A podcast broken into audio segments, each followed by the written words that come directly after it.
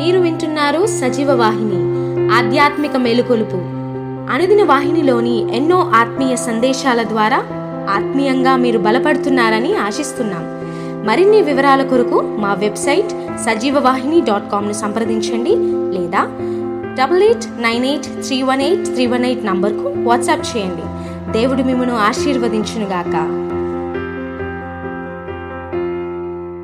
క్రీస్తునందు ప్రియమైన సజీవ వాహిని శ్రోతలందరికీ మన ప్రభువును రక్షకుడైన యేసు క్రీస్తు నామంలో శుభములు తెలియజేస్తా ఉన్నాను. అనుదిన వాహినిలోని మౌనం అనే పాఠ్య భాగాన్ని ఈరోజు మనం ధ్యానించుకుందాం. ఒక గ్రామంలో ఒక స్వార్థపరుడును ధనవంతుడైన మేయర్ ఉండేవాడు.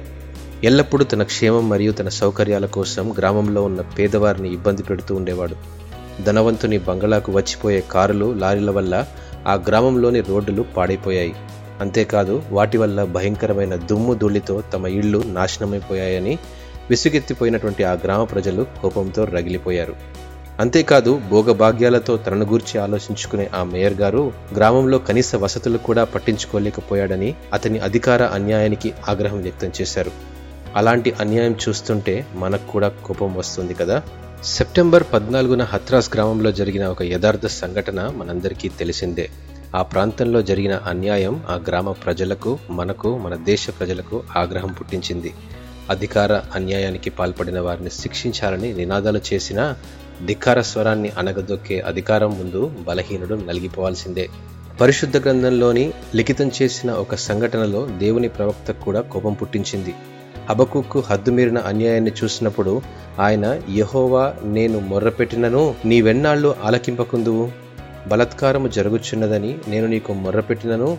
నీవు రక్షింపకయున్నావు. నన్నెందుకు దోషము చూడనిచ్చుచున్నావు?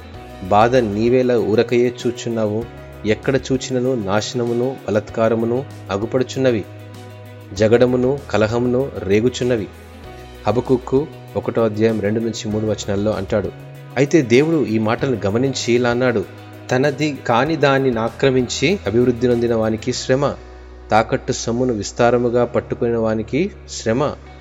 తనకు అపాయము రాకుండానట్లు తన నివాసమును బలపరుచుకొని తన ఇంటి వారి కొరకై అన్యాయముగా లాభము సంపాదించుకున్న వానికి శ్రమ అని హబకుకు రెండవ అధ్యాయము ఆరు నుంచి తొమ్మిది వచనాల్లో గమనించగలం. ఈ మాటలు బట్టి గమనిస్తే అధికార దుర్మార్గాలపై తీర్పు రాబోతుందని గ్రహించాలి.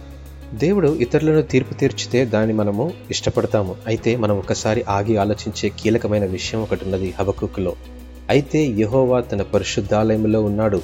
ఆయన సన్నిధిని లోకమంతయు మౌనముగా ఉండునుగాక. హబకుక్కు రెండవ అధ్యాయము ఇరవై వచనంలో గమనించగలం. లోకమంతా అంటే అన్యాయాన్ని పొందినవారు అన్యాయానికి గురి చేసినవారు. కొన్నిసార్లు దేవుడు మౌనంగా ఉన్నాడు అన్నట్లు ఉన్న పరిస్థితికి తగిన ప్రతిస్పందన మనమే. ఎందుకని మౌనంగా ఉండాలి?